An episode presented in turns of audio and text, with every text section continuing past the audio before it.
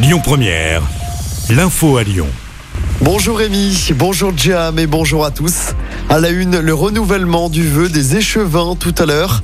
Cérémonie organisée cet après-midi à la basilique de Fourvière. Et cette année, c'est André Manoukian qui sera chargé de remettre l'écu d'or de la ville à l'archevêque. L'artiste lyonnais remplace le maire de Lyon, Grégory Doucet. Ce dernier qui refuse toujours de le faire au nom de la laïcité. Pour rappel, cette cérémonie, organisée chaque année le 8 septembre, est l'occasion pour tous les Lyonnais de rendre hommage à la Vierge, notamment pour la remercier d'avoir sauvé la ville de Lyon de la peste. La cérémonie débute à 17h30. L'actualité de ce jeudi, c'est également le lancement du Conseil national de la refondation voulu par Emmanuel Macron. Son but est de trouver des solutions concrètes pour les Français autour de cinq grands thèmes. Le plein emploi, l'école, la santé, le bien vieillir et la transition écologique. Une cinquantaine de personnes vont intégrer le CRN, un exercice déjà boycotté par les oppositions. Dans l'actualité locale, le trafic TCL perturbé demain en raison d'une grève. Le trafic du tram T1 et T5 sera allégé. Des perturbations également sur plusieurs lignes de bus. En revanche, cette grève ne va pas impacter le trafic des métros à Lyon.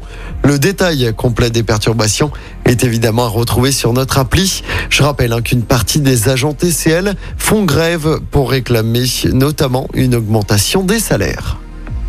Ils avaient violemment agressé des policiers, c'était fin août dans le 7e arrondissement de Lyon. Après un accident de la route, deux jeunes de 19 et 20 ans ont été condamnés à des peines allant jusqu'à 4 ans de prison ferme. Les deux agents hors service au moment des faits avaient été attaqués notamment à coups de tesson de bouteille. Et puis une disparition inquiétante à Turin, dans l'ouest lyonnais. Un homme de 58 ans n'a plus donné signe de vie depuis samedi dernier. Il est parti à pied et sans son téléphone.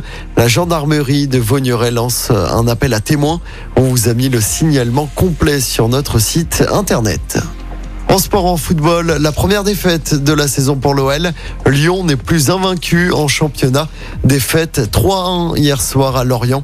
C'était dans le cadre d'un match en retard de la deuxième journée du championnat.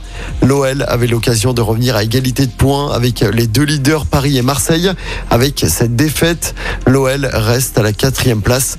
L'OL qui se déplacera dimanche soir sur la pelouse de Monaco.